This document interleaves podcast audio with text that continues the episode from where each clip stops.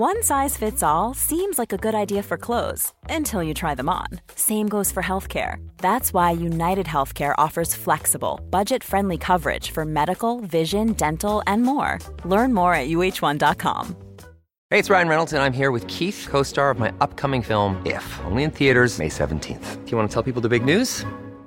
All right, I'll do it. Sign up now and you'll get unlimited for $15 a month in six months of Paramount Plus Essential Plan on us. Mintmobile.com slash switch. Upfront payment of $45 equivalent to $15 per month. Unlimited over 40 gigabytes per month. Face lower speeds. Videos at 480p. Active Mint customers by 531.24 get six months of Paramount Plus Essential Plan. Auto renews after six months. Offer ends May 31st, 2024. Separate Paramount Plus registration required. Terms and conditions apply if rated PG.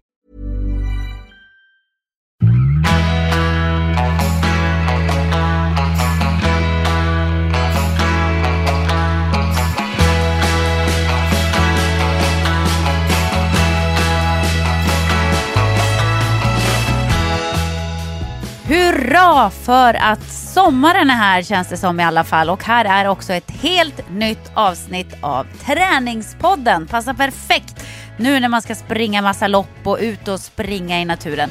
Jag som pratar heter Jessica Almenäs. På andra sidan har vi Lovisa Lofsan Sandström, er PT i etern.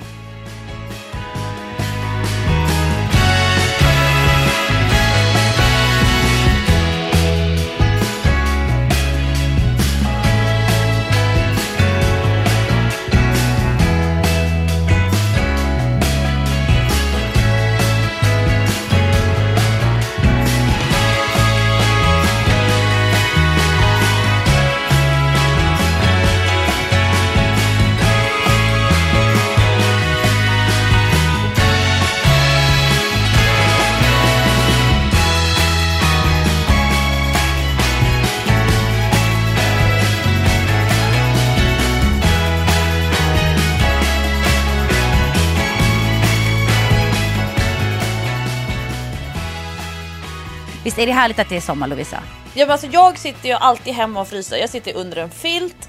Jag har fårskinnstofflor på mig nästan året om. Men idag, det är den första poddinspelningen i jeansshorts. Nu I declare summer. Ja men alltså jag gick i shorts igår ända tills Dylans friidrott var färdig vid halv sju. Jag var hemma klockan sju, frös ingenting, åkte till basketmatch klockan halv nio gick i shorts och linne och det var hur varmt och gött som helst. Jag blir så lycklig och jag, jag blir också lite stressad för att i Sverige så kan det ju faktiskt vara så att det här är de dagarna vi får. alltså det, Jessica, det här är din sån där, vad kallas det för? Kris det här äh, preppers, det här att du liksom förbereder dig för kris och katastrof. Ja, men jag tänker alltid det värsta. Alltså. Jag tänker det värsta så här, det här kan vara de enda fina sommardagarna vi får på det här året, så nu gäller det att njuta. Så jag maxar. Och jag tänkte, tänker helt tvärtom. Igår kväll så hade vi två kompisar hemma på middag och då så tänkte jag, oh, nu blir det årets första middag ute på terrassen. Årets första, inte årets enda. Nej, alltså förhoppningsvis så har jag fel, men jag gillar det. Jag gillar att liksom bli, eh, vad ska man säga, överbevisad åt andra hållet. Att jag har utgått från det värsta och sen blir det bra.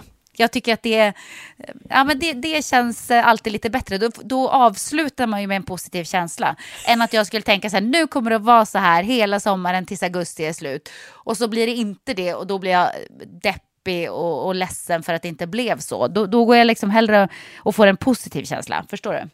Ja, och ni har ju året, eller det blir era första sommar med trädgård. Det blir ja, en helt ny typ av sommar. Men det hände på en dag kan jag säga, att alla träden i våran trädgård knoppades, fick löv och fick blommor. Jag svär, alltså blommorna kom på en natt.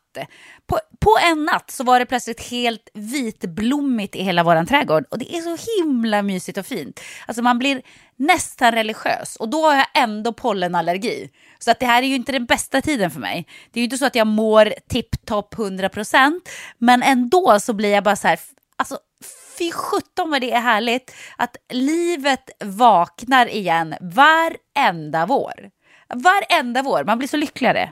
Men det där är lite kluvet för att man brukar ofta prata om så här höstdepression och vinterdepression. Jag har en person nära mig som alltid blir, alltså så här, du vet nästan ja men eh, typ sjukskrivningsdeppig på hösten när det blir mörkt och så vidare.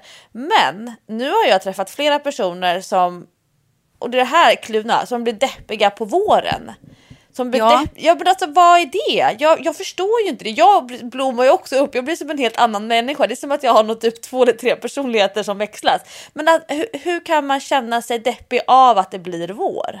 Nej men vet du vad, jag har också haft det där i, i många, många, många år. Så att jag förstår verkligen att man kan göra det. Jag tror i och för sig att min vårdepp eh, har lite grann berott på pollenallergin. Att man känner sig så trött och tung hela tiden och allt är jobbigt och man har svårt att andas och så här. Det påverkar ju mycket allmäntillståndet. Och jag, när jag inte har vetat om att det har varit pollenallergi, det kom jag på bara för några år sedan, så har jag liksom gått in i något slags eh, deppläge för att kroppen mår inte bra, då mår man inte riktigt bra i huvudet heller, man orkar ingenting och så här, allt blir jobbigt. Eh, så att jag fattar ändå begreppet eh, vårdepp, även om eh, just min vårdepp kanske inte har så mycket med med psykologi att göra. Jag älskar ju hösten däremot. På, på hösten så lever jag ju också upp. Jag älskar ju också, paradoxalt nog, när löven trillar av. alltså, jag gillar både när de blommar upp och när de trillar av. Det är konstigt det där. Jag eh, har precis börjat på en ny serie. Jag sa ju det förra veckans avsnitt av. Ja, men att jag Du har ju så många att kolla på. ja, och nu har jag börjat på en till. Men jag känner att jag behövde en, en ny singelserie. En sån serie som jag kan kolla på själv utan att behöva så här, vänta in Hans. Alltså de flesta serier de kollar vi på tillsammans och då är det det jobbigt för då måste vi schemalägga så att vi båda är i fas för att liksom kunna ja, men typ öppna upp ett dubbelavsnitt av Handmaid's Tale. Då måste vi ändå, det är någon form av så här lite religiös stund. Men nu har Ja. jag börjat på en ny singelserie och den var så deppig så att jag var tvungen att dela upp det första avsnittet i två delar för jag kände så här nu blir det typ tryck över bröstet och den är verkligen så här inriktad på det här med att säsongerna bara kom och gick. Den heter på engelska The Rain. Eh, Och jag vet inte, det är, någon så här skandinavisk produktion som handlar om att det sprids ett virus med regndropparna. Just det. Och, och då är det två barn som hamnar i en bunker. Eh, Deras pappa är typ någon form av forskare och det, ja, det, det hintas om att det kanske är han som är orsaken eller lösningen på det här virusproblemet. Det har jag inte riktigt fattat än. Men de stängs in i en bunker och då är ju lillebror, han kanske är sju eller åtta. Ja. Och sen så plötsligt så är han typ, vad blir det då, kanske 14. Och då har de alltså varit i den här bunkern i sex år. Oj. Och jag fick så, bara jag pratar om det nu, då får jag typ lite så här rysningar. Det här med att de så här försöker så växter, de så här sätter klockan på ringning varje morgon. Det finns ju inget, inget dagsljus. Hans så här stora önskan det är att få se himlen, även om det bara är för 10 sekunder. Och jag satt där, Ja. Då började jag typ gråta. Barn som är instängda i en, i en bunker, det är så sorgligt. Och, och då blir det så här, okej, de missar liksom sex år i det här underjordsrummet. Gud, ja, då blev jag deppig. Ja, gud, alltså vad läskigt. Men jag älskar såna där serier. Jag älskar ju serier om vad som händer efter apokalypsen, om du förstår. Ja, och då, då har du hittat rätt i den här. Det är som, man, det är som eh, Walking Dead fast man slipper zombiesarna och man kan få det på danska vilket jag älskar. Jag är uppvuxen med Mordkommissionen. Eh, innan liksom Bron och de där serierna kom så fanns det ju en helt andra typer av danska serier och det var ju så bra. Så nu är det Brottet. danska Såg du Ja, men- Brottet? Ja men alla de där, jag är så bra med danska serier så nu är jag så glad igen att jag har hittat en dansk produktion igen. Så att jag ser verkligen fram emot det. Jag är ett och ett halvt avsnitt in och jag var tvungen att pausa för att nu tyckte jag det blev läskigt igen. När människor börjar bete sig irrationellt, människor som inte är snälla på grund av så här överlevnadsinstinkter, då blir det jobbigt igen. För då tycker jag det är så här verklighetstroget. Jag fan, alltså det här med virus i regn, det, det är ju en sak, men det här med hur människor beter sig, psykologin, oh, då, då måste jag ta en paus, vika lite tvätt, gå och städa lite. Alltså jag är också superpeppad på The Rain. Jag har gått och väntat på att den ska komma på Netflix. Och, och nu, nu väntar jag bara på att kasta mig över den när jag har tid. Eh, Ja. Så det, det är en serie som kommer att passa mig, det vet Jag jag. rekommenderar den varmt, men jag tror att man ska nog vara lite sådär eh, dagsljus och ha det så lite lugnt och tryggt runt omkring sig. Du, eh, låt mig få göra en liten eh, update här. På, eh, jag ska ju... Jag, jag, idag. ja men jag måste, eh, jag, exakt jag hoppas nu att du ska prata om B-A-S-K-E-T.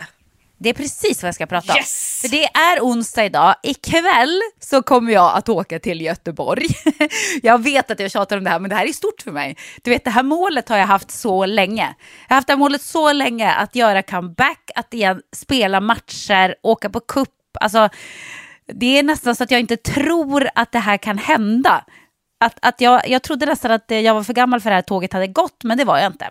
Nu, nu ångrar jag att jag inte tog tag i basketen för tio år sedan, när jag började tänka på det första gången. Så vad kul det vore att börja spela basket igen. Då skulle jag ha gjort det, men ah, ja, man kan inte ångra det man inte har gjort, det går inte.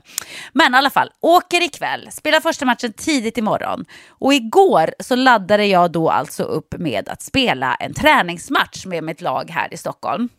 Var du inte nervös då med tanke på att första, förra gången du gick så lite all in på träning att du gjorde illa foten? Jo, jag var det, men jag har lärt mig lite faktiskt. Jag har lärt mig att jag kan inte satsa så hårt som, eh, som jag gjorde när jag började träna i höstas. När jag trodde att kroppen fortfarande kunde prestera som att den var 20. Så att jag kör lite, eh, jag kör lite gumträning nu, alltså gumspel när jag spelar basket. Jag, jag, jag satsar ju fortfarande hårt, men jag är lite smart, förstår du? Jag tar inte ut mig i situationer där jag inte behöver. Men motsvarigheten i simning, det är så här tantsim, det är när man håller huvudet väldigt högt ovanför vattenytan för att man inte ska få, hå- få vatten i nacken. Ja, men lite är så det den motsvarigheten fast i basket? Nej men man går på rutin och jag kanske inte kör de allra värsta ruscherna, eh, kanske inte eh, trycker ifrån 100% i sidoförflyttningarna och sådär. Jag är lite för rädd om kroppen för att, eh, för att göra det. Man får acceptera så här att nu är jag på den här nivån. Men det går ändå rätt bra. Det var skitkul att spela match. Alltså, jag blev så pepp så att jag visste inte vad jag skulle ta vägen. Det var så himla, himla, himla roligt! Ah! Det var också svinjobbigt. Jag stukade fingret. Jag hade glömt hur, att man alltid stukar fingrarna när man spelar basket. Så att nu har jag ett lillfinger här som är som en tjock som en cigarr ungefär. Men ska Och- du tejpa den då i- tills nästa match? Ja men det Eller måste jag hur? nästan göra. Eller så skiter jag i det. Alltså man är ju van när man spelar basket, vad fan, man bara kör. Men det, det är lite ont är inte så farligt. Men du vet, jag har också så här, man kastar sig efter bollen så jag har blåmärken på höften och något skrubbsår och lite skavsår. Lite skavanker och det känns ändå lite skönt. Och tänk dig då hur jag kommer att vara efter att jag har spelat kupp. Vi kommer ju att spela, jag tror vi kommer att spela minst fyra eller fem matcher. Så att när jag kommer hem på söndag och ska börja repa för vem kan slå, då, då kommer min kropp nog att vara ganska så mör och kanske lite blå. Men oj vad pepp jag är nu, du förstår inte Lovisa. Ah! Men, men bara, nu tänker jag så här, id- vad kallas det för en sån här, du vet de här, vi har pratat om de här långsideföräldrarna, de här som står och skriker på domaren under matchen eller eh, tränarna som är så lite så här aggressiva och så här piskar upp stämningen. Det finns sådana incidenter på Gothia Cup när spelare har börjat bråka med varandra och de har skrikit så här, eh, det kan vara rasistiska grejer eller så kan det vara ja, massa så här fula ord och liknande. Tänk om du möter motståndarlag där de bara Titta, där är Almenäs! Tryck till Almenäs lite extra! Tänk om du blir utsatt för någon sån här hets nu? Utpekad i laget Jessica. Nej, men sånt förekommer inte i basket. Basket är en schysst sport ändå. Nej, det, det tror jag inte. Du vet man, Det- sätter, det man tar två, pekfingret och långfingret, man liksom sätter dem i sina ögon så liksom spänner man blicken i motståndarna och bara I'm watching you. Nej, varför skulle någon vilja skrämma mig? Nej, det tror jag inte. Då kommer de ju att hamna i träningspodden uthängda. Så det, bara, det tror jag ingen Nummer vill. 17 i Jönköping! Ja, det var den där. Då tar jag reda på vad hon heter också, du vet. Hon var, hon var inte fair. Det var inte fair play där. Skamligt. Får gå så här offentlig skam... Vad heter det? Skamgång? Nej, vad heter det? Men är det inte intressant? För jag tänker så här, kulturellt sett så är det ju så här, korpenfotboll har ju varit jätte, jättestort. Och eh, alla gamla avdankade hockeyspelare som inte eh, pallar satsa på hockey längre, de blir pappor och så, de kör ju hockeybockey som ju är en lite så här mjukare variant av hockey. Det är ju en sån här Ja. manlig grej att man efter karriär, efter barn, med familj gör någon form av så här lagsportsatsning. Men jag, jag, när jag så här går igenom mitt tjejgäng och, och liksom mitt nätverk. Jag, det är jätteovanligt att tjejer går igång på såna här alltså, lagsporter igen. Jag har några tjejkompisar, de håller på med innebandy och de är helt sålda. De är ju liksom runt 40 års ålder. Sen är det typ nästan alltid ont i vaderna och så. Men det, det är en annan fråga. Men just det där med att, att faktiskt palla göra en satsning med fasta träningstider i sporthallar runt om i kommunen och liknande. Det känns som att det har varit en sån här typisk manlig grej, att man som man med gott samvete har lämnat familjen och att kvinnorna har fått dra liksom det stora lasset. Är det här en ny trend att man kan ta upp lagidrott även som 40-åring? Men jag hoppas det. Jag skulle i alla fall vilja inspirera till det, att eh, fler kvinnor gör det. För det är som du säger, jag känner jättemånga eh, män Eh, killar som är mina kompisar eller eh, som är eh, tillsammans med mina kompisar eller sådär som, som på något sätt i korpenform håller på med fotboll då kanske framför allt men också lite innebandy. många spelar ju paddel är ju väldigt populärt nu och det spelar man ju också med kompisar så att det är också någon slags lagsport kan man säga. Man är ju två på, på varje sida om nätet om man säger. Eh, och jag tycker att det är synd att tjejer inte gör det. Jag vet inte varför vi inte gör det? Är det för att, det, handlar det om det här med träningsfeminism som vi har pratat om så många gånger i den här podden? Att kvinnor inte tycker att deras träning är viktig nog. Att den liksom inte ska prioriteras för att man har massa, massa andra grejer som vi kvinnor känner att vi borde eller bör prioritera. Som hemmet, som barnen, som eh, ja, en massa andra saker som då ska komma jo, före. Jobba lite till så att man kan matcha männen på arbetsplatsen. Ja, eh, men, ja, men lite så. Det också. Och, och, och det tycker jag är lite tråkigt att man inte då som kvinna bara kan säga till familjen att eh, nu har jag basketträning varje tisdag som jag har och då går jag på det. Det är ju precis lika naturligt som att eh, ens man får sticka iväg och spela korpenfotboll varje lördag eftermiddag. Alltså det borde inte vara någon konstig grej. Jag vet inte om det beror på det, att vi inte tar oss tid, att vi inte prioriterar, att vi inte tycker att vi får prioritera sådana saker. Eh, eller om det handlar om eh, att man efter att man har fött barn kanske inte tycker att kroppen håller eller orkar eller att den har förändrats så pass mycket att man inte eh, kan eller man är rädd för att läcka. Eller jag vet inte vad det kan vara. Men det är ett intressant fenomen som jag inte förstår. För att det är ju, det vet ju alla, eller de flesta i alla fall, som har hållit på med lagidrott att det är så himla kul att vara en del av ett lag och samarbeta, ha någon att garva med. Alltså det är så jäkla roligt att spela i lag. Och varför skulle man inte vilja göra det bara för att man är 40? Det är ju liksom ingen grej som man tycker är kul bara när man är barn. Ja, jag, tror att, jag tycker det är jätteintressant och jag tror att eh, när man pratar om så inre motivation till träning och, eller inre motivation till motion, att det faktiskt ligger någonting i det du säger, att man delar gemenskapen, att man delar att det är roligt. Vet, ja. Jag kan ju bli nästan lite deppig när jag ser folk som står på den där jävla crosstrainern i gymmet och liksom så här, står och drar i de där armarna på, på maskinen. Och liksom, jag bara tänker så här, men du står här typ i 25 minuter, 30 minuter. Det kan ju inte vara roligt. Du kan ju inte tycka att det här ger dig någonting och sen så typ 30 crunches på golvet och sen går man hem från gymmet. Det kan ju inte jag tänker hur kan det här upplevas som givande för dig? Men jag vet inte, det kanske är så att de här crosstrainer tjejerna tycker att det är en fantastisk stund på dagen. Äh, jag är, äh, jag, jag, I salute you Jessica, jag tycker du är sjukt modig. Ja, men det är inte för sent och, och jag trodde ju också att det var det. Men det är inte det.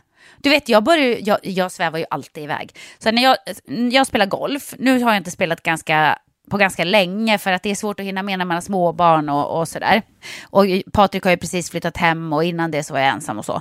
Så att det har inte blivit så mycket golf. Men när jag spelade mer golf, ofta, det var mest när jag bodde i Norge, då om jag hade gått en bra runda så kunde jag komma in och bara så här, Alltså jag, jag har verkligen talang för det här. Jag ska satsa på touren. Och då snackar vi om någon som har handikapp 20. Alltså, du förstår, jag är inte någon stjärna.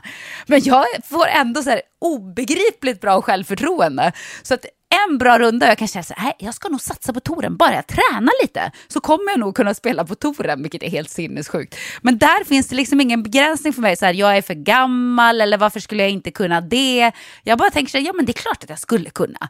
Och nu är samma när jag spelar basket. Jag spelar alltså en träningsmatch mot ett eh, lag som spelar i division 4 och som de flesta är i min ålder eller äldre.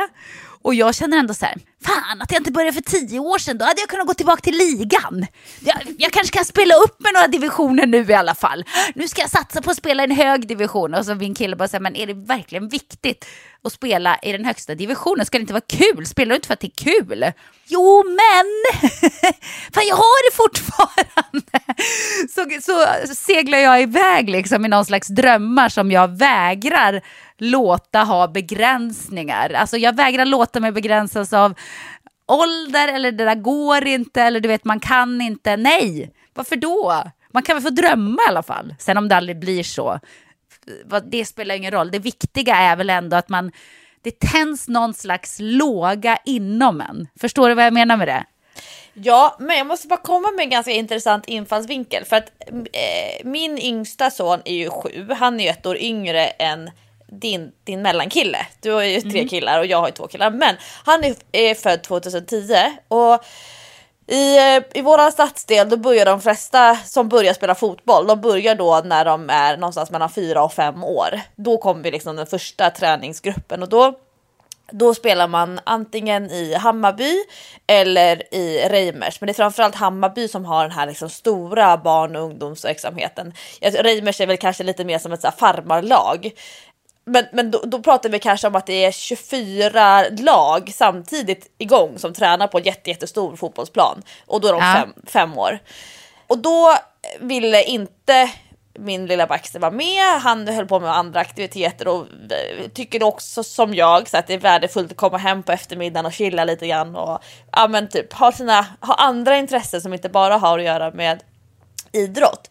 Men nu så har han då fått ett jättestort sug på fotboll och jag tror att han ville träna själv först. Jag tror att han med sin ganska så perfektionistiska sida först ville bli jättebra på fotboll innan han Eh, kunde ta det i ett gruppsammanhang. Han ville träna på skolgården, han ville träna själv nere i parken utan, alltså med vanliga kläder. Det finns liksom bara han och pappa och brorsorna typ. Och att när han kände sig nu är jag tillräckligt bra för att spela i lag, då ja. som sjuåring så säger han till pappa nu vill jag att du ska anmäla mig. Det är Reimers, de har träning klockan sex på måndagar och sen är det match varannan vecka. Då har han liksom tagit reda på alla de här detaljerna själv. Om man ska köpa eh, träningskläder, matchställ, det köper man på Stadium och då, all, alltså han har liksom intervjuat sina kompisar för hur funkar det här då om man ska spela i det här fotbollslaget. Och då är han sju år och då träffar jag igår, för då ville han gå ner extra och spela själv ner i våran park.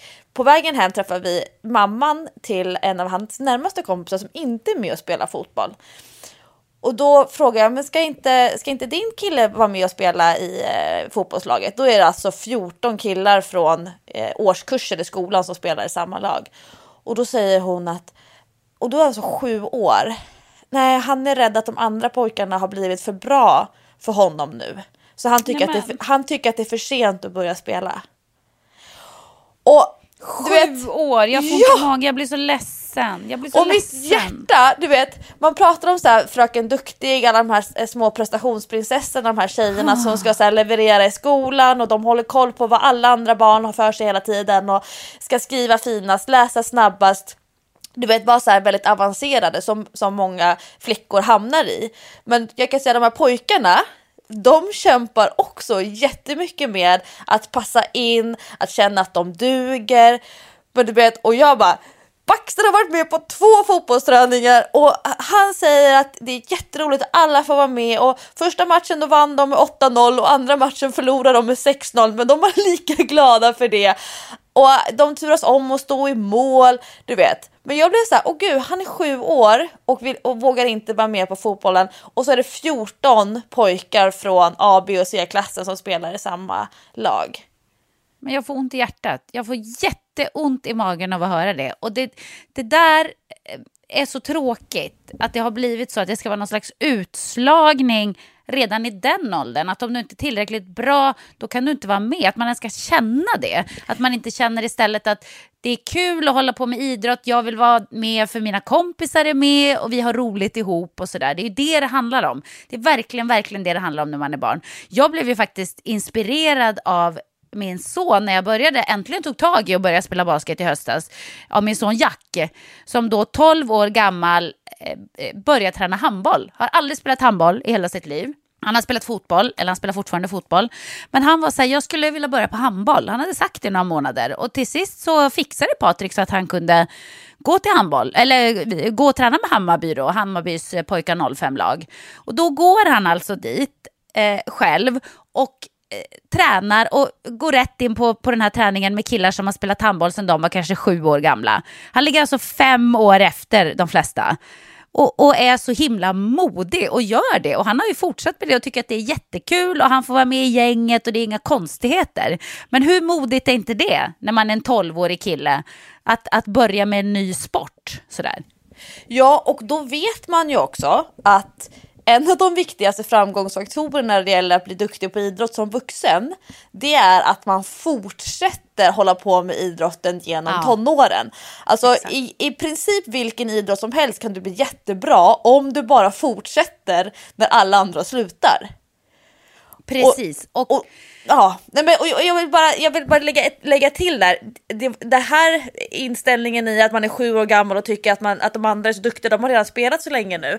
Det ligger ju inte i, för, för, jag tycker inte att det låg i föreningens eh, Alltså att klandra föreningen utan det här är ju individuellt, alltså när man, när man känner så som person att att vara en känsla, det är bara subjektivt. Det är ju inte en objektiv känsla att alla andra sjuåringar är mycket bättre. För jag kan säga sjuåring är inte särskilt duktig på att spela fotboll.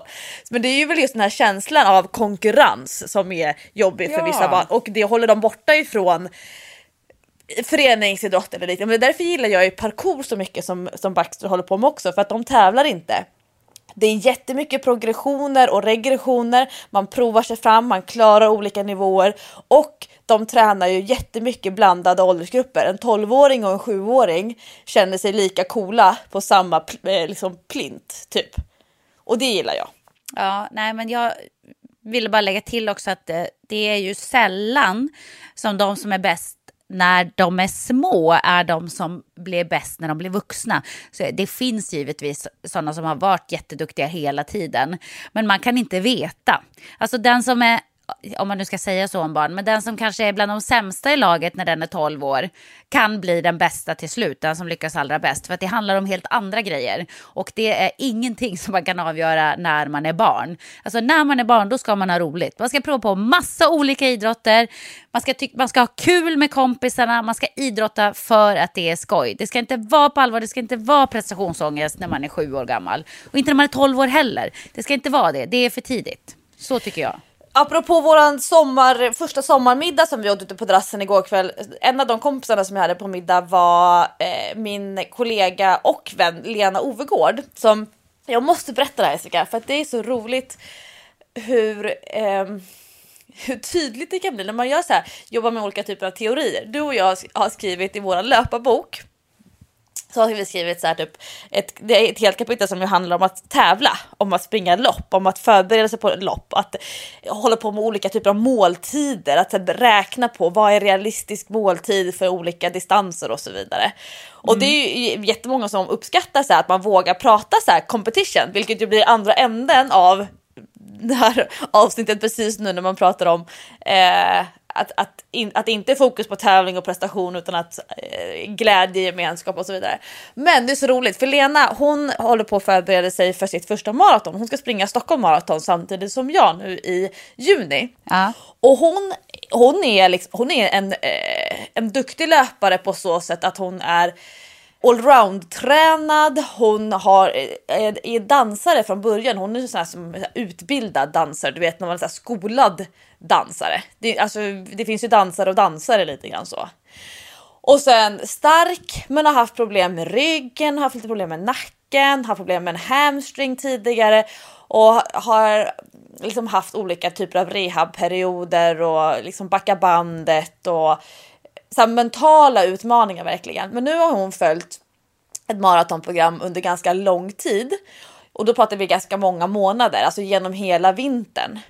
Mm. Och i förrgår då i, vad blir det, i måndags när det här, det här släpps på, på fredagen och då i måndag så var det vårruset i Göteborg som hon var nere och sprang för hon jobbar lite grann tillsammans med Topphälsa. Och då var hon med och sprang som någon sån här lite så här officiell coach för liksom topphälsa och någon av samarbetspartner till dem. Och där hon då i, mitt i sin maratonsatsning med tre veckor kvar till Stockholm Marathon persar på 5 kilometer med två minuter och springer 5 kilometer på typ 24 minuter. Alltså två minuters pers på 5 kilometer trots att hon håller på att förbereda sig för liksom sitt livs längsta lopp. Är det inte coolt? Jo, riktigt coolt måste jag säga. Och, riktigt coolt. Ja, och det är det här som är så här tydligt för att ibland så upplever jag när man säger så här, man blir bra på det man tränar på. Eh, det är viktigt att vara specifik i sin satsning och så vidare. Men det är ju faktiskt så att när du är ganska ny på att följa program, när du är att du verkligen, som typ man startar om efter en graviditet eller olika typer av sådana där man verkligen styr upp saker och ting. Styr upp träningen, ja. styr upp maten, eh, är noggrann med innehållet på passen och så vidare. Då blir man ju bättre på allting. Blir snabbare, blir uthålligare, får bättre löpsteg. Så, så jag, jag är helt fascinerad och jag är så stolt över henne att hon har så pallat ta sig igenom en hel vinter med ett maratonprogram. Det är ju inte jätteroligt att springa tre gånger i veckan hela tiden med en färdig plan. Väldigt lite utrymme för spontanitet. Men och hon själv var helt paff. Hon bara det kändes så ganska bra kvällen innan så jag tänkte att äh, jag springer på. Och sen bara bam! 24 minuter. Plats nummer 88 i vårhuset för en vuxen som inte är van att löpträna sedan tidigare men som bestämmer sig för att jag ska testa löpning det här året. Ja, det är så häftigt. Ja men det är supercoolt och, och det är ju också så roligt när man har de där dagarna. Du vet hur det känns när man bara känner så här, idag stämmer det. Och, och så bara gör det och så presterar man, får ju sån adrenalinkick, det blir sånt rus när man, när man eh, faktiskt lyckas eh, prestera. Även om man mest tränar för att det är kul, som många gör. Men när man då ändå får till den dag så är det riktigt kul. Jag måste lägga in en liten brasklapp. För jag gillar ju både och och det vet jag att du också gör. Alltså både det här med att man tränar för att man älskar att använda sin kropp och röra på sig och tycker att det är härligt att springa och sådär. Men det går inte att komma ifrån att man också, i alla fall jag, nu sa jag man, jag vill också ha någon slags prestation i det. Jag vill gärna ha prestationsmål. Eh, jag, jag tycker att det är häftigt när jag märker framsteg Eh, och eh, att man liksom klarar av att prestera. Så att jag förstår henne. Gud vilken häftig känsla. Vilken skön känsla att gå in i också när man ska springa lopp och sådär. Att man, att man känner sig jäklar vad jag är bra. Snacka om att få en självförtroende-boost. Ja, och jag frågar henne hur jobbigt var det? Alltså hur jobbigt kändes det när du sprang? Hon bara, ah, alltså vet du, det var inte så jobbigt. Jag hade kunnat ta i lite mer. Jag bara, men alltså, hallå vad är det för dagsform? Och hon sa så här, ja nu ska jag liksom konservera känslan. Känslan av att ha tilltro, känslan av att få göra någonting med gott självförtroende. För jag tror att många som följer träningsprogram hamnar i de här svackorna där man tappar tilltron till programmet. Man tappar tilltron till att man hinner återhämta sig mellan passen. Det börjar ja. liksom skava lite grann under fötterna, man känner sig lite gnisslig i knäna och så är man lite deppig och så bara ah, ska jag ut och springa igen trots att det regnar. Och så kan man välja att inte springa då och skjuta upp det en dag eller springa och säga så här, ja men det här kommer göra skillnad på lång sikt. Ja, jag tycker det är så himla roligt. Men vi har ju fått väldigt många frågor om just det här med formtoppning till lopp. Det är många som hör av sig om just den här sista veckan innan loppet. Jag är jättenervös. Hur ska jag förbereda mig? Och det, vi har ju pratat om den en hel del i träningspodden tidigare, men kan vi inte köra en liten recap med typ de tre bästa tipsen för sista veckan innan lopp, Jessica? Jo, men det kan vi absolut göra. Verkligen. Har, vill du börja? Ja, men jag kan börja. Jag har ju en sån mm. tips från coachen. Jag tänker att jag får dela upp det. Tips från Lovisa och tips från coachen. Ja Eh, tips från coachen är ju att man ska våga minska träningsvolymen sista veckan innan lopp. Även om du bara ska springa ett 5 km lopp så våga ta bort några pass. Eh, kanske att du kör sista passet fyra dagar innan loppet och att det passet så ska du faktiskt få eh, träna på att springa lite snabbt och inte träna på att springa snabbt så att du blir trött utan lite längre vila mellan intervallerna eller att du gör lite färre intervaller. Men just det här med att få lite snabbhet i benen oavsett hur långt lopp du ska springa, det tror jag är jätteviktigt. Men om vi har någon tumregel, typ halvera antalet löpminuter sista veckan. Ja, men får jag sticka in där då? För att jag tänkte säga just att det där är ju ett av mina tips också från Va? amatören. Stal jag då. den från dig? Ja, nu stal du den från mig, men jag, jag, jag bara lägger till lite då. Eh, att det var, jag tänkte precis säga att våga eh, vänta in toppformen. Alltså det är ju det det handlar om när man följer ett program. Man tränar ju ofta ner sig. Man kör ganska tungt, man kör ganska hårt. Precis som du säger, kroppen kan kännas sliten, man kan börja fundera, är jag verkligen i bra form? Kommer jag att klara det här? Så här ska väl inte kroppen kännas, jag känner mig trött i kroppen hela tiden. Det är ju då man är på väg mot toppformen. Men då måste man våga dra ner på träningsmängden som du säger. Bara göra lätt lättare pass, eh, träna färre pass och bara vänta in toppformen. Alltså låt vila sig i form. Det är faktiskt det man ska göra tycker jag sista veckan. Att, att eh, träna väldigt försiktigt för då kommer man att känna oftast i alla fall om man har lyckats på loppdagen och andra faktorer och så där spelar ju in också såklart. Men då kommer man ofta att känna på loppdagen att eh, man är i en ruskigt bra form. Att man verkligen har tryck i benen, man känner sig pigg, man orkar hur mycket som helst. Alltså det finns ingen bättre känsla än när man lyckas pricka in toppformen. Men ska man göra det, då måste man våga vila sig in i det.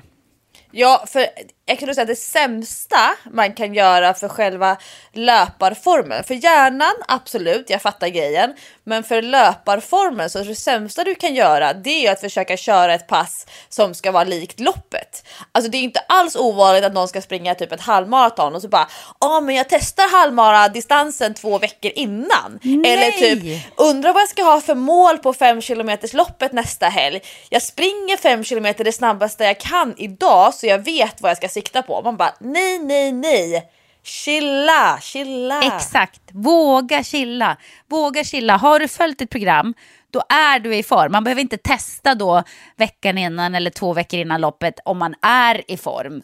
Som du säger, att springa halva bara distansen eller eh, pröva att maxa på den distansen man ska springa. Nej, gör inte det. Spara det till loppet istället. Exakt. Eh, har du någon sån här eh, formtoppningsgrej som du gör så här, som kanske inte har med löpning att göra? Har du någon sån här hemmatips och så här hemlig grej? Oj, eh, nu är det så länge sedan jag sprang lopp så att jag kommer knappt ihåg. Men, men mitt viktigaste tips det är faktiskt det som vi pratade om precis. Eh, att man vågar vila in toppformen. Eh, verkligen dra ner på träningen, träna extremt lätta pass. För det viktigaste är att känna sig pigg. Har man gjort läxan, då är man stark nog att klara av det och har konditionen att klara av det. Så det viktigaste är att benen får kännas fräscha på loppdagen. Men annars, vad har jag? Nej men du vet, jag, jag är ju ingen sån där jag tror för mig, jag ska inte gå och tänka för mycket på loppet dagarna innan. Det är i alla fall ett, ett tips för mig personligen och sådana som kanske är som jag. För att då övertänker jag. Då går jag och börjar noja, jag övertänker, jag börjar fundera på saker som skulle kunna hända och tänk om det här händer. Jag kan hamna lite grann i det här, eh, du vet att det blir en självuppfyllande profetia, att man tänker sig, men tänk om jag får löpa mage, tänk om jag måste gå på toa hela tiden, och gud vad gör jag då? Och så får jag lite panik och så blir jag rädd för att det ska hända och sen händer det. Så att Distraherar du dig då eller? Hur, ja, hur gör jag du för att inte distraherar tänka mig. på det? Nej, men jag gör massa andra grejer. Du vet, det finns ju en del som är så här, jag ska springa lopp, då tänker inte jag dricka alkohol på tre månader. Jag kan gå ut med tjejerna en kväll och dricka tre glas champagne och tycka att det är jättemysigt. Liksom. Inte dagen innan såklart. inte två dagar Jo, innan tre heller, men- glas champagne dagen innan loppet. Nej, det gör jag ju faktiskt inte. Dagen innan loppet så, så gör jag ju aldrig det. Men ni vet ju att jag är ju inte sådär, jag är inte så super eh, noga med sånt. Eh, jag, jag tror att det är bättre att må bra och ändå försöka vara som vanligt dagarna innan lopp. Men sen kan jag ju tänka lite grann på, jag försöker ändå tänka lite grann på vad jag stoppar i mig. Försöker att inte eh, trycka i mig så mycket godis och skit dagarna innan lopp. Försöker att äta lite mer kolhydrater än vad jag gör normalt sett. Eh, utan att på något sätt vara extrem. Det är inte så att jag, jag går inte och kör någon så här pastabuffé dagen innan lopp. Då tycker jag bara att jag blir tung. Men så att man försöker bygga upp så att jag har ett förråd med kolhydrater som man ändå kan plocka lite grann av. Det är väl det, är väl, eh, det enda jag funderar på. Och sen se till eh, att att, att allt är i ordning. Så här, gärna några dagar innan så att man slipper stressa med det. Att man bara ser till att man har tvättat kläderna man ska ha, att man lägger fram det och lite sådär. Styr upp, ordnar. Det är nog det. Jag, jag har ju min sån här fotnoja och min fotnoja har nu övergått i att jag jobbar ju extremt proaktivt med mina fötter. Jag har ju dragit den här fothistorien för länge sedan eh, där jag efter mitt första maraton sprang så att jag fick en bristning i en sena under foten. Det var ju liksom mm. min stora sorg. Jag kommer inte ihåg vilket år det var, men det måste ju ha varit typ 2011 kanske. Hej, jag Ryan Reynolds. På Mint Mobile, we like to do the opposite of what Big Wireless does. They charge you a lot. We charge you a little. So naturally, when they announced they'd be raising their prices due to inflation, we decided to deflate our prices due to not hating you. That's right. We're cutting the price of Mint Unlimited from $30 a month to just $15 a month. Give it a try at mintmobile.com slash switch. $45 upfront for three months plus taxes and fees. Promote for new customers for limited time. Unlimited more than 40 gigabytes per month. Slows. Full terms at mintmobile.com. Here's a cool fact. A crocodile can't stick out its tongue. Another cool fact you can get short term health insurance for a month or just under a year in some states. United Healthcare short term insurance plans are designed for people who are between jobs, coming off their parents' plan, or turning a side hustle into a full time gig. Underwritten by Golden Rule Insurance Company, they offer flexible, budget friendly coverage with access to a nationwide network of doctors and hospitals. Get more cool facts about United Healthcare short term plans at uh1.com. 12, när jag hade sprungit mitt första maraton i alla fall. Men då, jag blev ju så nojig med mina fötter. Jag blev nojig att jag skulle få ont i senorna i fötterna. Jag blev nojig över blånaglar. För att när jag upplevde att jag blev så extremt hämmad, inte bara i träningen utan också i så här vardagen i livet när jag hade ont i foten. Så jag blev mycket bättre på att ta hand om mina fötter. Så ett sånt här tips som jag alltid delar med mig, för att folk tittar på mina fötter när jag går så här i flipflops eller liknande och så säger men gud Lovisa, det syns ju inte att du håller på att springa maraton. Jag bara nej, så här, jättemallig. inte en blå nagel, Inga blåsor, inga skavanker, ingenting. Och mitt tips det är ju fotvård. Alltså att gå på typ salong eller någonting, få permanent lack, få någon som gör fotbad, filar, smörjer, masserar, alltså går igenom där och faktiskt att man gör det regelbundet. Nu gör jag det en gång i månaden under hela året. Det har liksom blivit min grej. Men man kan ju faktiskt göra det inför säsongen och nu har jag bokat så att jag gör min sista fotbollsbehandling på onsdagen och jag springer lopp på lördagen. Mitt maraton. Så då kommer jag ha... Det är din grej som du kör alltså? Ja, ja, men det är väl så Stefan Holm och han håller på att dra i sitt linne. Ja, det här, Jaha, så det här är liksom, det här är liksom för mig så här, en riktig placebo-grej. Att jag känner nu är fötterna loppredo. Permanent lack och att de, då blir de så här stenhårda naglarna så att man inte kan få, och de är lagom långa, så att man inte kan få de här blå naglarna som eh, jag annars eh, har fått flera gånger. Och det är så tråkigt också. Dels att det är fult och jag är lite nojig med att det ska vara fint, men också att det är så jädra irriterande när det gör ont i fötterna. Ja. Så, så fotvård och permanent lack, det är ett av mina verkligen så här, tips från Lovisa och från coachen. Väldigt bra. Har du något mer? Ja, till skillnad från dig, du och jag är ju inte överens. Jag kör ju på pizzauppladdning. Den du, bästa du kör på pizzan. Pizza alltså. Ja, den bästa pizzan på året, det är den som är kvällen innan ett lopp. Ja, men då nej, måste man hinna bajsa innan, innan start, starten ja, går. Ja, exakt. Det är det där som är problemet tycker jag när man trycker i sig för mycket kolhydrater. Det sätter ju ofta igång magen och då kan jag få panik om man inte har hunnit liksom. Så jag gör så här, jag går ju alltid upp minst tre timmar innan loppstart, alltså minst, och äter frukost. Så att om loppet startar klockan sex på morgonen, jag har sprungit många maraton som börjar klockan sex, då går jag upp klockan tre på natten, det här är inte ens ett skämt, och äter frukost för att magen ska hinna komma igång, för att man ska hinna gå på toaletten och bajsa. För att det är det värsta jag vet. På träningspass ibland när det händer, man bara känner så här, fan jag måste gå på toaletten, vad ska jag göra? Och att det ska hända i lopp, det är en sån mardröm så jag vet inte vad jag ska ta vägen. Men om du skulle springa ett fem kilometers lopp som typ där starten går klockan sex på kvällen då? Skulle du preppa för ett fem kilometers lopp? Svårt att säga, nu har jag ju inte gjort det. Maratonstarterna går ju nästan alltid tid på morgonen för eh, att man ofta springer på ställen där det är varmt och man ska försöka hinna springa innan solen blir som hetast. Eh, hur skulle jag preppa för det? Då skulle jag nog också äta ganska långt i förväg, för jag tror att det är samma där. Att det som ska ut, det måste hinna komma ut. Och ofta när man har ätit så tar det ju en stund innan det liksom sätter fart på magen och så. Men jag tror faktiskt, om jag skulle springa ett lopp som gick sex på kvällen, då tror jag att jag skulle försöka få en liten, liten napp på eftermiddagen också. Det, så tror jag att jag skulle ladda. Men ganska långt innan loppet så att man inte är sådär sömnseg som man kan bli om man har sovit eh, sovit på dagen. För jag tänker vårruset till exempel som ju är ett turnerande lopp. Så det är väl typ ja. att de åker runt från, från stad till stad och så är det, är det liksom under flera veckor så är det ett vårrus varje gång. Eh, är det inte Marie Serneholt, våran favorite girl, som är någon form av så här konferencier för det loppet nu? Jo men det tror jag. Gravid med tvillingar. Själv, för hon är ju gravid med tvillingar som sagt. Helt galet. Men eh, jag tänker så här, när jag själv har sprungit vårhuset, jag tycker det är jätteroligt att springa vårhuset, men det är kanske lite, lite i det trångaste, heter det trängsta, trångaste, trängsta laget. Trängsta laget, ja. Men jag har ju tyckt att det var lite, lite jobbigt för att först jobba en hel dag, haha, jobbigt jobba, och sen så typ ta tunnelbanan med jättemycket folk, kanske missat ett mellis på eftermiddagen. Och sen blir det stressigt att leta upp sitt så här, tjejgäng om man ska mötas någonstans och det är jättemycket folk. Och så blir allting lite snurrigt. Så jag jag själv har inte gjort några sådana här superlopp på vårhuset.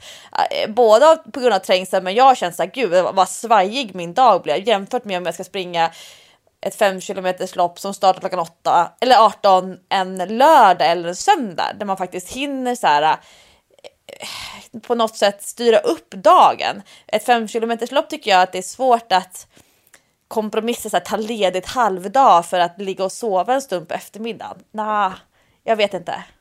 Det gör inte du. Du kör på som vanligt då. Ja, men jag, skulle, jag tror inte att jag sprungit mina snabbaste 5 kilometers tider på, på vårhuset faktiskt. Nej, men du kanske har rätt i det.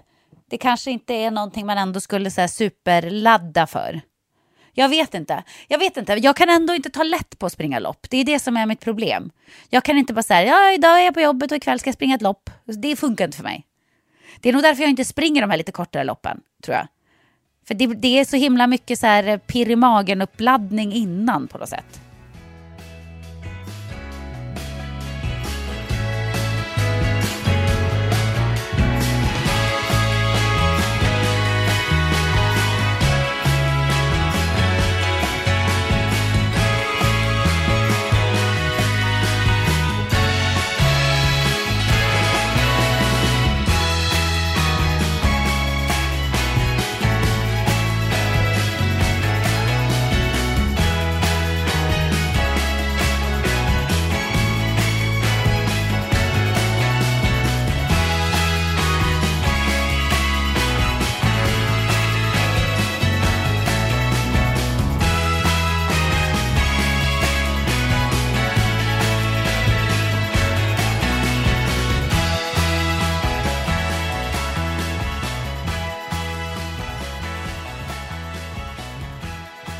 Jag har en, en lyssnarfråga som har med ett helt annat ämne som jag kom på att jag måste ta upp.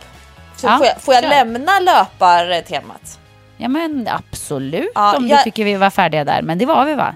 Ja, ja men jag tar, jag, jag kör på för det här är en fråga som jag känner så att jag brinner lite extra för och när man brinner ja. för någonting då tycker jag, då är det oftast roligt att lyssna på. Så du och din basket, B-A-S-K-E-T. Ja, precis. eh, Hej, jag har en fråga till podden om diastas. Efter min graviditet har magmusklerna gått ihop fint och de gjorde det ganska snabbt. Eh, men nu, ett år efter förlossningen, så tycker jag att magen putar mer än innan jag var gravid och är lösare. Men om jag spänner magen så blir den ganska platt. Hur påverkas stunsen i musklerna av en graviditet? Att träna aktiveringsövningar, är det bara för att minska diastasen eller är det också för att tajta till magen? Förutsatt att jag har bra kontroll, ska jag träna de yttre magmusklerna för att få en stark mage eller bör jag bara fokusera på de inre kårmusklerna? Tacksam för era tankar om min mammamage från Carolina och jag kände så här, åh, det här är så vanlig fråga och det är, är så viktigt för att det, många är ju så fokuserade på just det här med delningen mellan dina magmuskler. Då, kommer du ihåg Jessica när jag mätte mellan dina, eh, Ja. mellan, det var ju när vi höll på och signerade stora träningsboken för gravida. Fast Ja. då var ju du inte gravid längre. Men när vi signerade dem som vi skulle skicka ut till alla våra lyssnare som hade köpt boken. Då var jag inne och grävde mellan dina magmuskler. Ja, då sa ju du till mig att det var inget fel på mina magmuskler där. De var inte speciellt delade. Och musklerna fanns där, de var bara inbäddade i lite mycket fett. Ja men exakt och det, det, det här är det knepiga för att, att, att mäta en diastas eller delningen mellan magmusklerna det är ganska enkelt. Alltså, det, eh, jag hade en av mina klienter, mina PT-klienter live. Jag träffade henne igår och då var hennes bebis 14 dagar. Och då har hon alltså en och en halv, ett och ett halvt finger mellan sina magmuskler. Alltså på, på 14 dagar så har de gått ihop helt. Oj, det är ju helt otroligt ju. Ja, och det här var hennes tredje barn. Och då är det så roligt för vi har tränat ihop i sex år. Så jag har ju liksom gått igenom, jag har fått vara med under tre, eller det här blir ju min tredje postgravida fas med henne. Och snacka om Ja. att periodisera träningen, att det blir olika, olika fokus. Men då vet jag att när hennes förra bebis var två veckor, då fick jag in en hel hand emellan hennes magmuskler när vi testade. Oj, Och det är ju det som är intressant att när man, när man håller på och gör såna här mätningar och tester och känner på magen att det är alltid bra om det är samma person som gör det. För att det här, det handlar ju mycket om, så här, om, om händer och att känna. Så jag i hennes fall inte orolig över att magmusklerna inte kom, alltså, kommer gå ihop ordentligt även när man inte liksom gör en aktivering. För oftast när man känner på magmuskler, man kan känna på två olika sätt. Antingen är man helt avslappnad och har man lite underhudsfett på magen, då brukar man se till och med eh, vart magmusklerna delar sig någonstans. De Ja. flesta mammamagar, de har ju ganska mycket underhudsfett och då kan det vara ganska svårt att se i avslappnat läge vart eh, magmusklerna ligger någonstans. och när man spänner då kan man börja gräva och då hittar man liksom själva muskelspolen, själva diastasen. Men det många glömmer och framförallt träningstjejer, det är ju att magmusklerna inte bara delar sig när man är gravid utan att de eh, tänds och töjs ut åt alla håll, alla lager. Och många är så fokuserade på att man ska liksom få ihop diastasen, att man inte ska ha någon delning. Men magen är fortfarande jätterund. Och så fort man spänner hårt, då blir den platt. För då använder man sig av de yttre magmusklerna. Och det är, det, det är då många tror att de antingen är glutenintoleranta eller att de tror att de är, eh, nu sätter jag fingrarna i luften, men tjocka. Alltså att man tror att det är så att man är för att man har jättemycket fett och så ska man banta. Så, men alltså, hallå, du behöver träna på Alltså att dels behöver magmusklerna få tid på sig att dra ihop sig, men efter ett år då, då kommer de nog inte dra ihop sig med, automatiskt längre. Alltså upp till ett år, då, då kan vi se liksom att kroppen läker och fixar ordning mycket själv, men sen kommer man behöva träna. Men det är många som missar att för det första är det jättesvårt att koppla isär de här inre magmusklerna och de yttre magmusklerna. De, de vill hjälpas åt. Framförallt så vill de yttre magmusklerna hjälpas åt med de inre magmusklerna. De inre magmusklerna de är ganska så lata.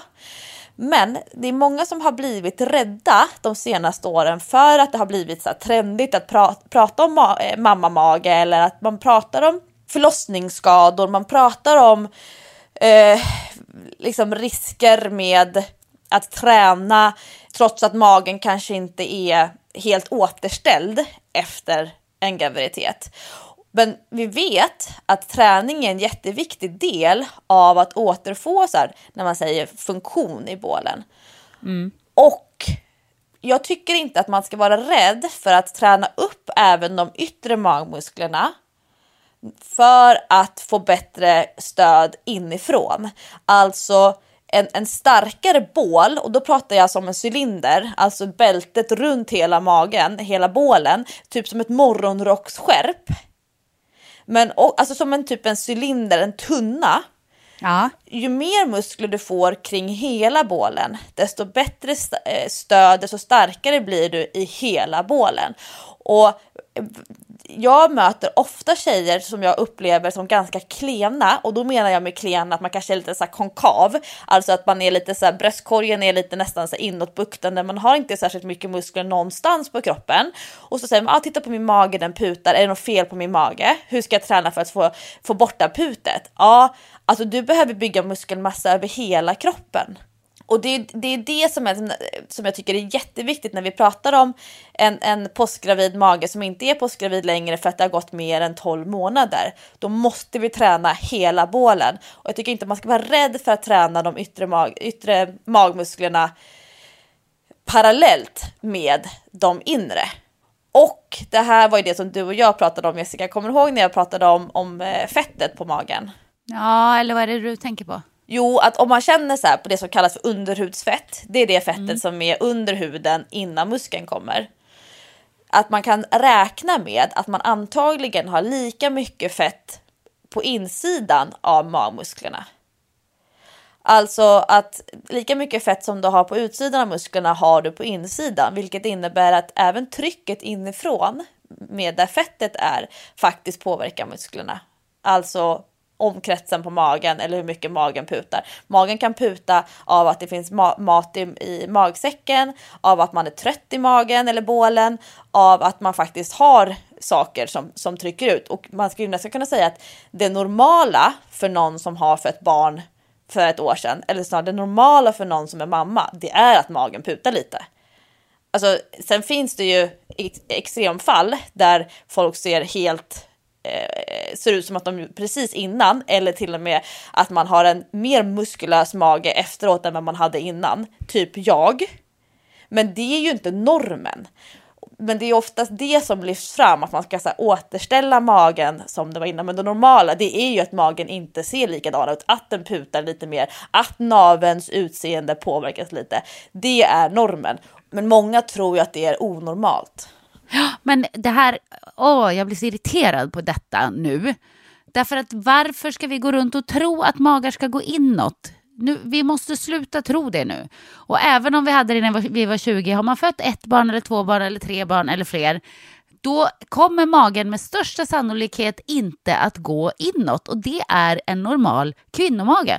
En normal kvinnomage Eh, pekar oftast lite utåt. Den står ut lite. Den ser annorlunda ut än vad den gjorde när man var 18-19 och inte hade fött några barn. Alltså, vi får sluta tro att normen är att, att man ska ha en 19-årig platt inåtgående mage. Och oftast är inte ens 19-åriga magar inåtgående. Det man ser i medier, tidningar, sociala medier, det är inte det normala.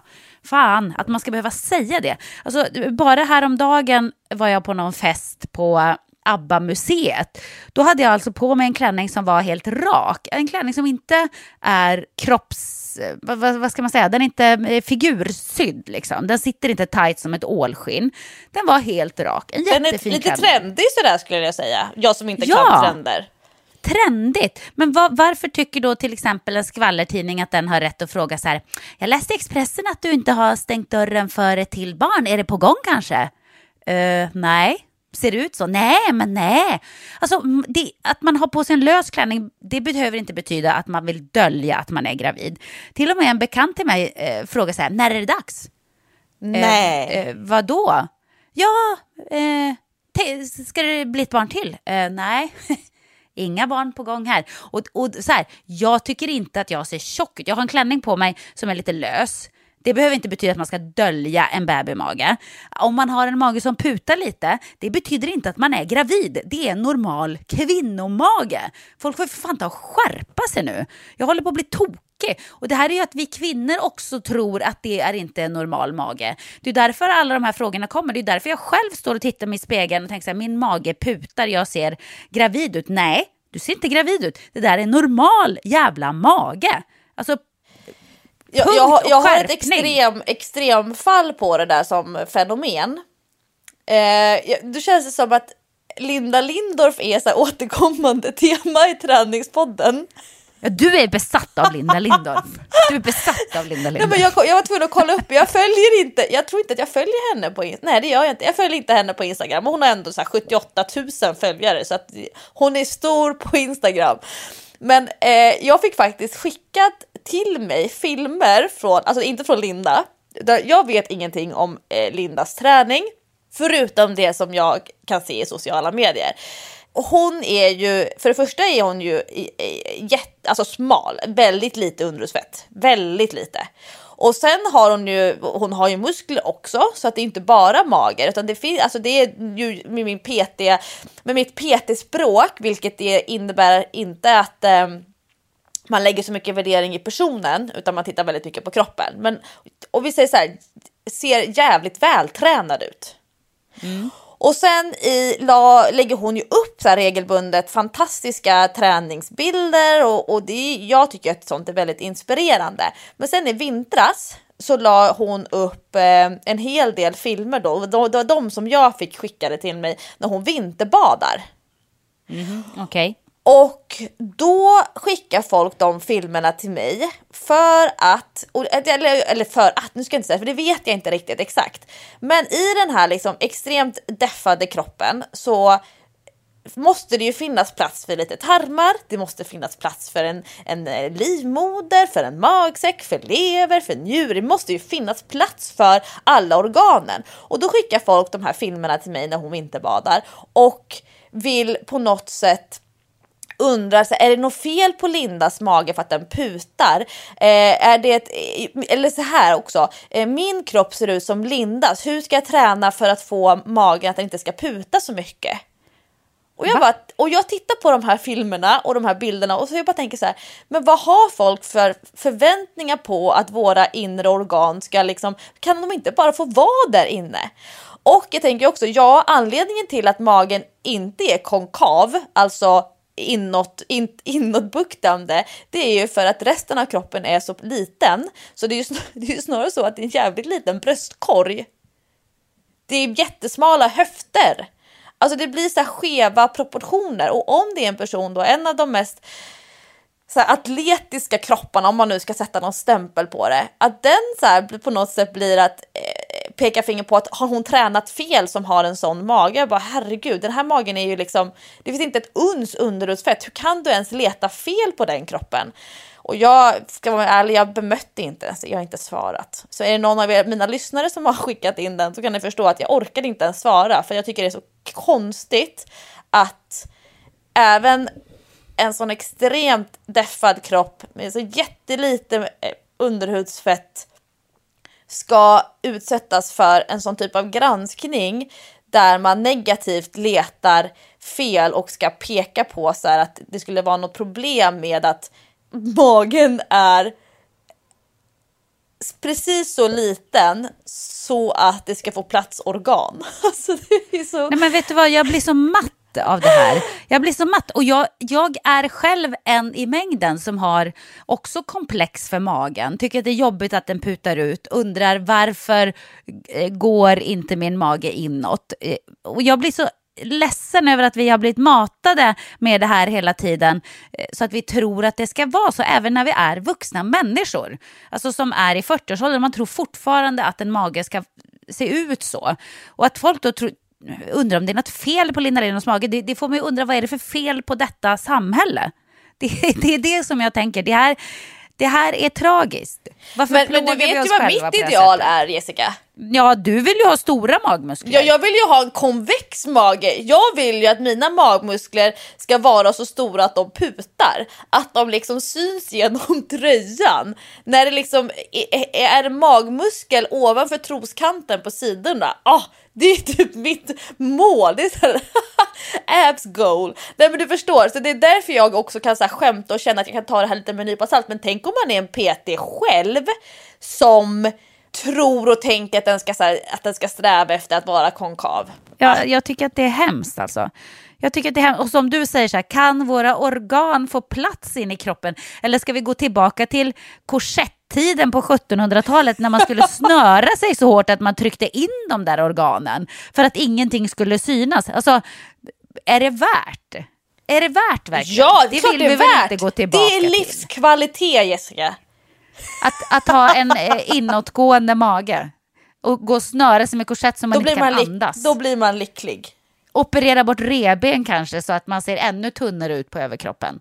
Alltså nej, Nej, det här, vi måste skärpa oss allihopa. Vi måste skärpa oss på det här. Ja, men ni märker, jag brinner ju för, för sådana här frågor och jag hjälper gärna till. Men alltså fasen, det måste finnas någon form av relation mellan vilka krav vi ställer på kroppen och vad den kan leverera. Och jag tänker så här att när vi pratar om ideal, ja men vad fan, att ha ett ideal att magen ska vara konkav. Alltså nej, Nej, jag orkar inte det, det, Nej, det är ett tråkigt ideal. Och kan man bara sluta spekulera i om folk är gravida för att magen putar utåt och inte går inåt. Alltså, jag kan svära på att 90 procent av alla magar eh, putar utåt vid någon tidpunkt under dagen. Eller alltid. Alltså, ofta när man eh, inte när magen liksom inte gör det, då går man och drar in magen.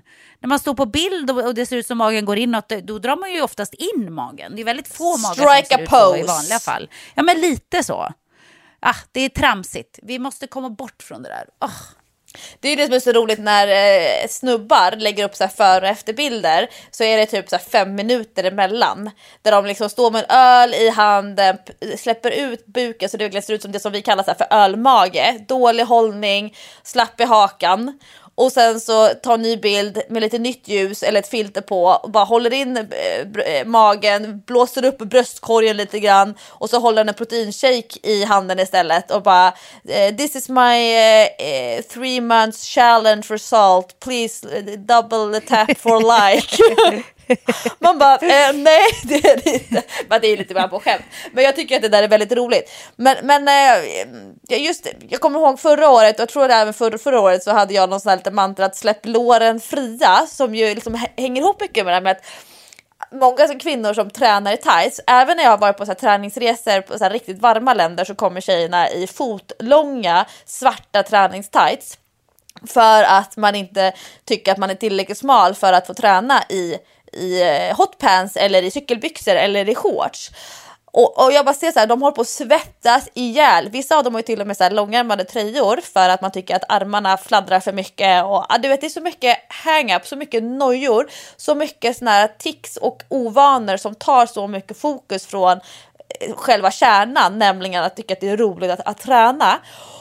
Och, och det är väl ändå så här, ja men det kan vara människor som är så 45, 46, upp till 50, 55, alltså människor som har ändå gått igenom ett helt liv.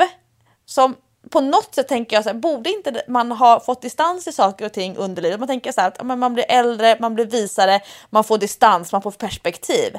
Men nej, man är så 50 bast och bara tycker så här, nej men det är helt realistiskt att träna i hel långa svarta tights när det är 30 grader varmt. Absolut lämpligt. Ja, men det är sorgligt. Det är faktiskt sorgligt att det ska vara så. Och att man ska behöva ens tänka på sådana grejer. Hur ser min kropp ut nu när jag tränar? Alltså, kommer det att välla ut någonting nu när jag tar i? Måste jag springa på ett speciellt sätt eller träna på ett speciellt sätt för att kroppen ska se bra ut? Det, det är så sorgligt Lovisa att vi är där fortfarande. Jag har en till lyssnarfråga. Kör, vi hinner en till, sen måste jag gå. Ja, jag ska, jag ska också berätta om vad jag ska göra idag för jag måste också gå. Det är alltid du ja, som ska bra. springa iväg men jag ska också springa iväg den här gången. Eh, jag har en, en nu, nu är vi intima i träningspodden den här veckan men jag har en underklädeslyssnarfråga. Hej, jag har ett önskemål om ni kan ta upp en fråga i podden. Nu kommer ju alla tävlingar runt knuten och tjejer, kvinnor springer som allra mest. Något som man, kvinna, eh, alltså roligt, något som man kvinna oftast glömmer bort är underkläder, trosor. Kan ni tipsa om era bästa för att undvika skavsår? Jag är ju queen av skavsår mellan låren alltså. Jag har ju fått större lår i vinter Jessica. Det vet ju, vi har ju pratat om det, att jag bytte ja. ut hela, hela jeansgarderoben. Men konsekvensen av mina nya knäböjslår, det är ju att de nu mera ligger och leker med varandra under löpningen. Och Hans frågade mig häromdagen, du Lovisa, vad är det som har hänt mellan låren? vad, vad har du gjort? Då hade jag sån här, det hade blivit som det, jag tänkte inte på det, jag kände det inte i duschen. Men det måste ha varit när jag hade sprungit mitt monster eh, långpass förra veckan. Alltså det var som att det hade blivit skrubbsår. Det var som att jag hade tagit sandpapper och liksom gnuggat insidan på låret och Hans var helt orolig. Det, det, det, det kan väl inte ha ihop med, med mig? Vadå, att han skulle ha gjort det menade han, eller vadå? ja! Han var oj, oj, oj, oj, oj, nu har det gått lite väl hett till här i sängkammaren. Och först tänkte jag så här, gud nu nappar jag, jag tar den, jag tar den. Och så kände jag så här, nej gud vad elakt. Men ibland så kan det bli lite svettigt och sådär. Men, men jag fick verkligen, det såg ut som så här skrubbsår på insidan låret. Jag vet inte var det kom från. Det hade, jag tror att jag hade en lite dålig dag, även dålig dag när det gällde skavsårsfaktorn. Eh, men jag är ju en sån som springer gärna utan trosor just för att inte få skavsår. Eller så väljer jag shorts som har en liten inbyggd trosa eller inbyggda hotpants. Hur gör du med trosor när du ska springa? Springer du utan trosor? Du måste skämta med mig. Nej, men jag har inte så mycket som fladdrar där uppe. Nej men fladdrar, men jag tänker att det, det kommer ju liksom ut saker Fladdrar ur emot en vinden. vagina. Lite så. Ja, ja men, Men det är du- bara att tvätta. Då tvättar du hellre tightsen varje gång. Ja, men gud det måste jag. Jag svettas så mycket så jag kan inte använda träningsunderdelar. Jag kan inte använda några av mina träningskläder två gånger. Absolut inte. Jag luktar och jag svettas. Ja, alltså alltså jag kan ju använda, inte använda sport-bhn eh, två gånger och inte linnen och, och tröjor och sånt, för de luktar svett då. Och strumpor såklart. Men, men tightsen brukar inte jag tvätta varje gång. De, de tvättar jag kanske efter tre användningar. Men får du inte rövsvett? Ja, lite grann, men inte så att jag, jag brukar också lukta på dem. Så här, hur luktar de? Äh, de luktar bra, de kan jag träna i en gång till. Tänker att det är onödigt att hålla på att tvätta hela tiden, de blir också så urtvättade. Det är samma med jeans och sånt här, jag, eh, jeans tvättar jag ju nästan aldrig. För det sliter så mycket på kläderna tycker jag att tvätta dem för mycket. Men, men, Nej, men, eh, och jeans kan jag inte vara utan trosor. Gud, då, jag har ju alldeles för tajta jeans Nej men jag vet. För det är många som jag säger, nej men eh, många som kör så här utan trosor, tjejer som kör utan trosor, jag fattar inte. Eller du vet när man har så här klänningar som, nej men jag måste gå utan trosor. Jag bara, utan trosor? Alltså det är inte, kommer inte på fråga. Tänk om det skulle bara rinna något nerför benen eller du vet man får en blöt fläck när man har suttit bara för att eh, ja, man har fått flytningar eller vad det nu kan vara. Nej men aldrig att jag skulle gå utan trosor, det finns inte på kartan. När jag tränar då, jag har alltid trosor, eh, men jag tycker faktiskt om att träna med stringtrosor. Jag gillar det. Jag gillar ju inte, det här är också väldigt eh, estetiskt, men jag tycker inte om när det blir fula ränder under träningstightsen. Alltså Nej, det gillar inte man jag ser heller. troskanten, det tycker jag inte alls om. Då känner jag mig inte alls bekväm. Då går jag bara och drar i det hela tiden, så det förstör bara min träning. Eh, jag gillar inte att träna i så här hot pants, hotpants gillar inte jag överhuvudtaget. Det kän- tycker jag inte känns skönt. Stringtrosor tycker jag är jättebra. Jag får aldrig skavsår av eh, stringtrosor. Då är det liksom inget som skaver ner på låren eller, eller så. Däremot så vill jag gärna ha bomullsstringtrosor.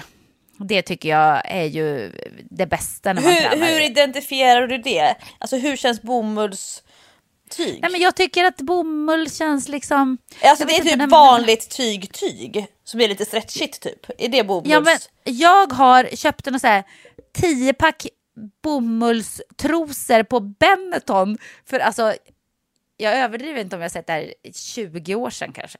Nästan. Jag tränar fortfarande i dem.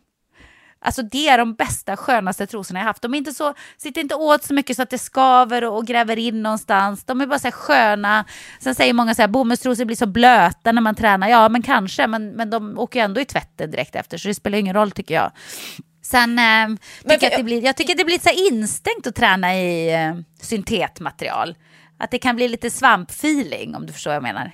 Ja, men jag fick värsta minnesflashen nu. En minnesflash där du är huvudroll. Jag måste ta den. Apropå trosor. Ja, men det här, du, det här har jag glömt bort.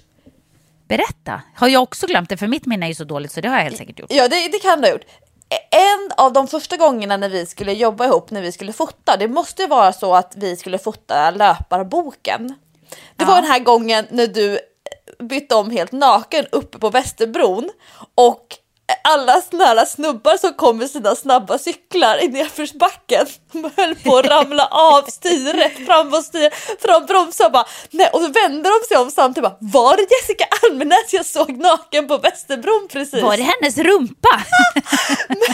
Och då, alltså jag, jag, jag, kallar mig inte själv för pryd, men innan dess hade jag ändå varit lite så här: okej, jag, jag har alltid kunnat amma utomhus och så, inte, inte det, men det var ändå så här att när jag såg att du bara äh, jag har jobbat som fotomodell, det är här, det är bara ah, av med kläderna och så på med nya outfit och så vidare. Och jag kan så här, typ skrev upp i min så här, learning to be a model bok så här, okej, okay, var inte pryd när byta om, det går åt massa tid om man ska springa och leta efter något litet hörn att byta om i utan att synas, okej. Okay. Men då berättade du för mig, och det här är så här, typ så här stora systergrejen.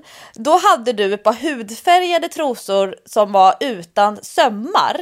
Ja. Som finns både med string och utan string som är såna vanliga briefs-modellen. och jag, ja. jag, tror att du, jag tror att du redan då gav mig tipset att de fanns på Victoria's Secret. Men det kan också vara så att jag så här, började sätta mig och googla upp det här. Så jag gick och köpte och köper fortfarande typ tio sådana åt gången varje gång jag är på en Victoria's Secret. Sömlösa hudfärgade trosor som man då kan ha typ när som helst och de funkar faktiskt jättebra att springa i utan ja, sömn. Det är det som är grejen. Men kommer du ja. ihåg det här stora systertipset Jessica? Ja men det kommer jag faktiskt ihåg nu när du säger det. Och eh, de där trosorna har jag alltid under sådana här kläder. Du vet när andra tjejer säger att man måste vara naken under den här klänningen. Då har jag alltid sådana trosor för de syns inte. Och, och när man jobbar så det är, det är som en oskriven regel att man kommer alltid i hudfärgade underkläder. Och helst ska man ha trosor utan sömmar för att man ska kunna ha vita kläder eller lite genomskinliga kläder utan att underkläderna ska synas under. Så att, eh, det har jag alltid när jag jobbar, när jag gör tv och sådär. När man inte vet riktigt vad man ska ha på sig för kläder och, och sånt. Och när man gör plåtningar. Snacka om det, tips det från coachen, tips. modellcoachen. Ja. Men de är ju oftast inte i bomull utan de ska ju helst vara i sånt här tunt... Eh, Glansigt typ. Ja men typ. Vä väldigt tunt, glan nästan lite glansigt material. Jag vet inte vad det är för material, jag har svårt att förklara. Men mina absolut bästa sådana trosor, jag har några från Victoria's Secrets också, men de bästa jag har de är faktiskt från Intimissimi. Det är ett italienskt märke, jag vet inte om det finns i Sverige. Jag tror inte det. Men seamless eh. är ju faktiskt grejen när man pratar om den typen av trosor. Seamless ah. är bra, att det inte finns en söm i, i grenen. För jag tänker ah. när du pratar bomullstrosor då tänker jag att det blir så för brett och för mycket tyg. Verkligen, nu pratar vi om i skrevet skrevet. Att det ja, där, pratar... därför det knögglar sig att man får skavsår. Ja, men nu har jag bara en, eh, när jag tränar har jag bara en liten bomullsstring liksom. Ja. ja. Det här blir verkligen det, det breda avsnittet av Träningspodden. jag, jag kommer inte ens ihåg vart vi började. Vi det var, en, det var en med... lyssnarfråga nu, men innan det så har det varit både sjuårings eh, perfektionistkänsla i att våga vara med i fotbollslaget. Ja, det, det, det blev brett, men det är ju lite så det ska vara i den här podden. Man ska ju aldrig riktigt veta vad man får. Det är som ett litet Kinderägg. Ja, faktiskt. Men det, du, du är ju alltid liksom Mrs Business som måste springa iväg när vi, ska, när vi har poddat klart. Men jag vill bara ja. säga, jag har ju världens roligaste dygn framför mig. När det här poddavsnittet släpps, och det är det som är så roligt, nu kan jag ju prata om det här. Då har jag varit på en 24 timmars kryssning alla möhipp tillsammans med min bästa kompis Caroline som ska gifta sig. Oj. Så i detta nu medan vi spelar in så försöker några av oss i vårt gäng kidnappa Caroline från Ängelholm, ta henne till Stockholm via Göteborg och sen så ska hon få en goodiebag som står på perrongen på Stockholms central. En sån här Reebok-väska som jag har gjort ordning så jag ska gå och köpa ballonger, såna här stora bridesmaids eh, ballong ja, bright, nej, bright to be ballonger och sen så ska vi försöka få henne till Frihamnen via TV4 huset. Alltså det här är så, det är så mycket planering bakom det här och sen ska vi köra karaokebar, vi ska bada bastu, vi ska dricka bubbel alltså, och hon anar ingenting. Hon tror att hon ska ha en helg i Ängelholm med sin kompis och de ska träna. Men nej, nej, nej. Gud vad roligt.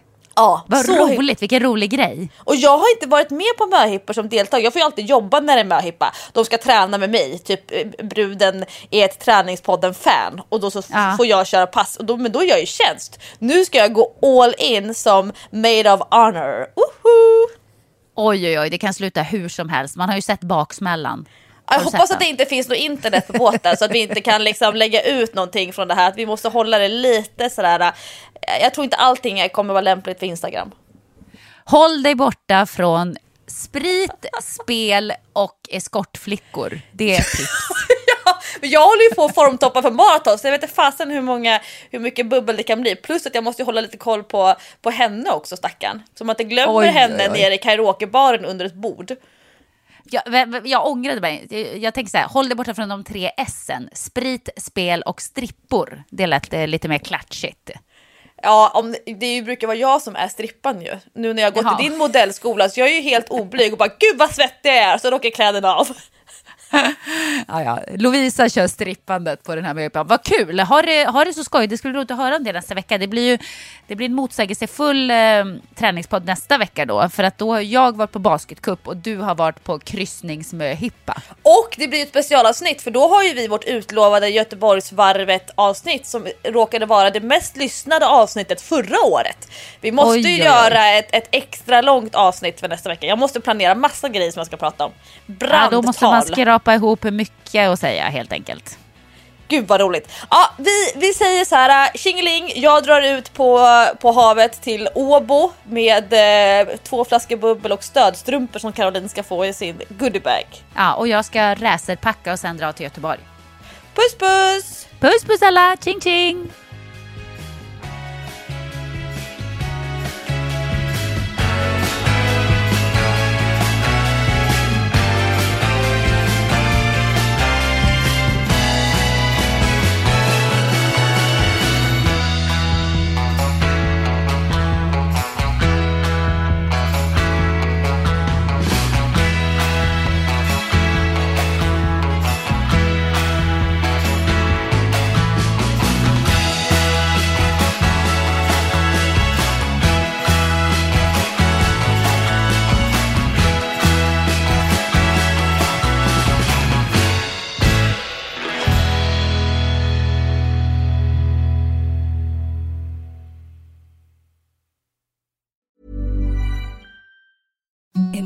Softest sheets you've ever felt. Now imagine them getting even softer over time. That's what you'll feel with Bowl and Branch's organic cotton sheets. In a recent customer survey, 96% replied that Bowl and Branch sheets get softer with every wash. Start getting your best night's sleep in these sheets that get softer and softer for years to come. Try their sheets with a 30-night guarantee. Plus, get 15% off your first order at bowlandbranch.com. Code BUTTERY. Exclusions apply. See site for details. when it comes to your finances, you think you've done it all. You've saved, you've researched, and you've invested all that you can. Now it's time to take those investments to the next level by using the brand behind every great investor, Yahoo Finance. As America's number one finance destination, Yahoo Finance has everything you need, whether you're a seasoned trader or just dipping your toes into the market. Join the millions of investors who trust Yahoo Finance to guide them on their financial journey. For comprehensive financial news and analysis, visit yahoofinance.com, the number one financial destination, yahoofinance.com.